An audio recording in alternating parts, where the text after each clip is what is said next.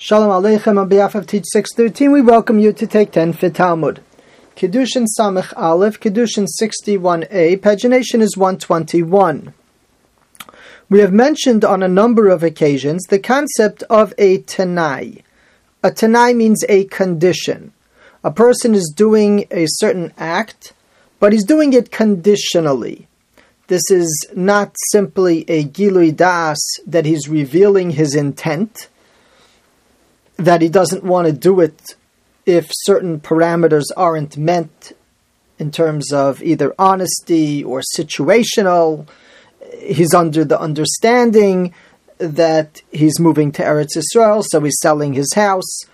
We're not dealing right now with revealing his intent, but rather with a condition. A condition is a very specific thing where the person says, I want this event to take place. I really do. I want this to take place, but it is conditional on something which I anticipate that you're going to come through. I expect you to give me $200 and I expect it to be a valid get. Or I want it to be a good kiddushin. It's conditional that I'm going to give you $200.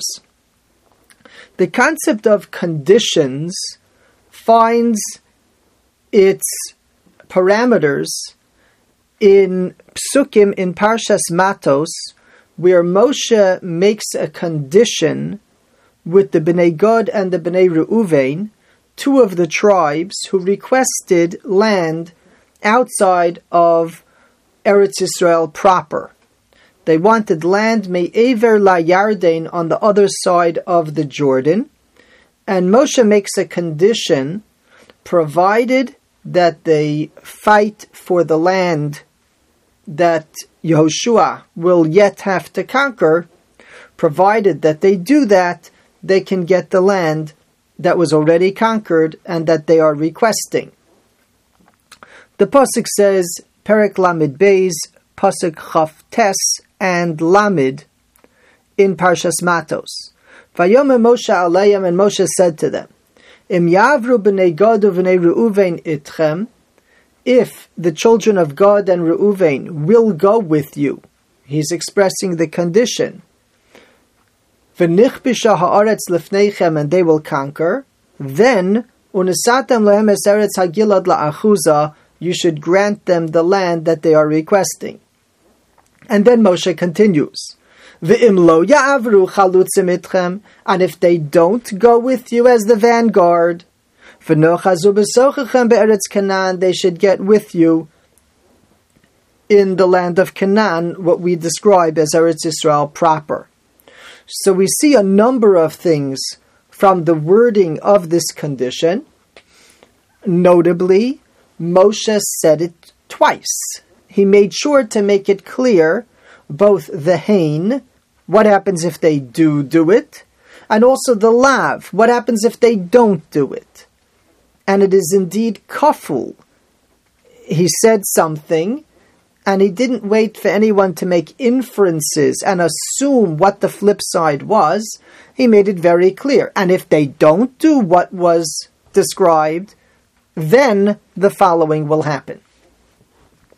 Our Mishnah tells us that this is the approach of Reb Meir, and it is the approach used in Shulchan Aruch, that when a person makes a condition, that means he wants the event to occur, the kinyan to occur, he wants it to occur, but he's making it conditional.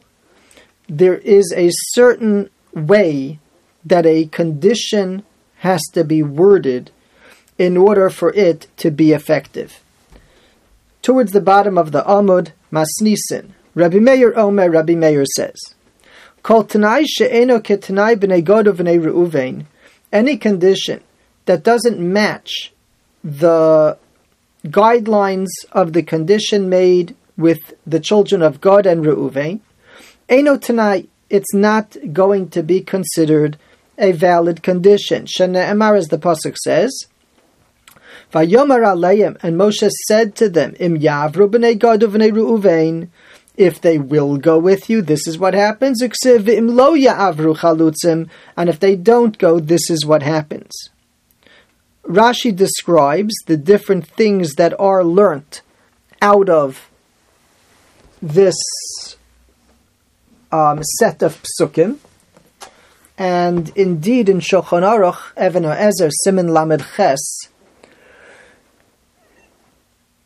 if Aleph and Beis, and a bit beyond that as well, we see what the condition um, terminologies are going to take into account. The Mechaber writes, "Kol tanai Tzarech Lios Bo Dvarim." There are four notable things that have to be in a condition. Ve'eluhain, and these are they: Sheyiya Kafel. It has to be doubled. You have to say what happens if yes, what happens if no. V'shiyiya Hain Shalo Kodem Lalav. You have to first say the yes condition is met, and then say what happens if the condition is not met. V'sheyiya hatanai kodem lemaisa, the condition has to be before the action. We'll discuss this in a moment. And it has to be that the condition is something that could be fulfilled. If one of these things is missing, hatanai the condition is going to fall off, and she would be, in this case, mikudeshes miyad ki'ilu lo hisna klal. The kiddushin works without any condition because the condition that was attached to the activity wasn't attached with the proper wording. Now, there is a Ramah in Sif Gimel, which makes a fascinating statement if a person would be Omer Stam, he simply says, Shemasna kitanai b'nei b'nei He wants his condition to work like the Tanai of b'nei Gad of b'nei Reuven. There is an approach that says, have a Tanai Gomer, that that works as a Tanai. And if a person did not know, wasn't scholarly enough to know how to approach this, perhaps that would be an approach that he simply words it like a Tanai, B'nai Gad, and B'nai Reuven. Now, one of the conditions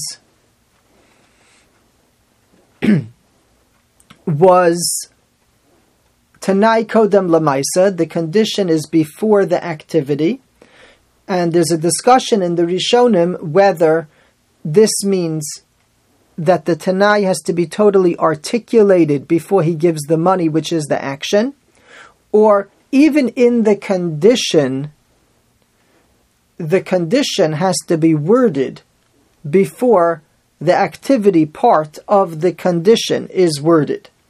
For example, the Aruch HaShulchan Siman Lamed Ches Seif Lamed writes, Shayomar, he should word it Imtitni mona hareat mikudeshesli. If you will give me this certain coin, then you will be mikudeshes to me. V'im lo titni, and if you don't give, eincha mikudeshes, you're not going to be mikudeshes. You'll notice that even though many of the Mishnayos we encountered were talking shorthand, the actual text of a condition is very specific if you will give me the coin, then you will be Mekudeshes, is the Tanai Kodem Lamaisa. Again, if a person wants to word something as a Tanai, he wants to build in a condition, he should make sure to have expert guidance, because if it's not done properly, he could end up with a kinyan that he did and a Tanai that he was counting on actually having no effect because it wasn't done according to the rules of Tanaim, which have to follow Bnei Gad and Bnei Reuven. Yasher Koach, thank you for joining.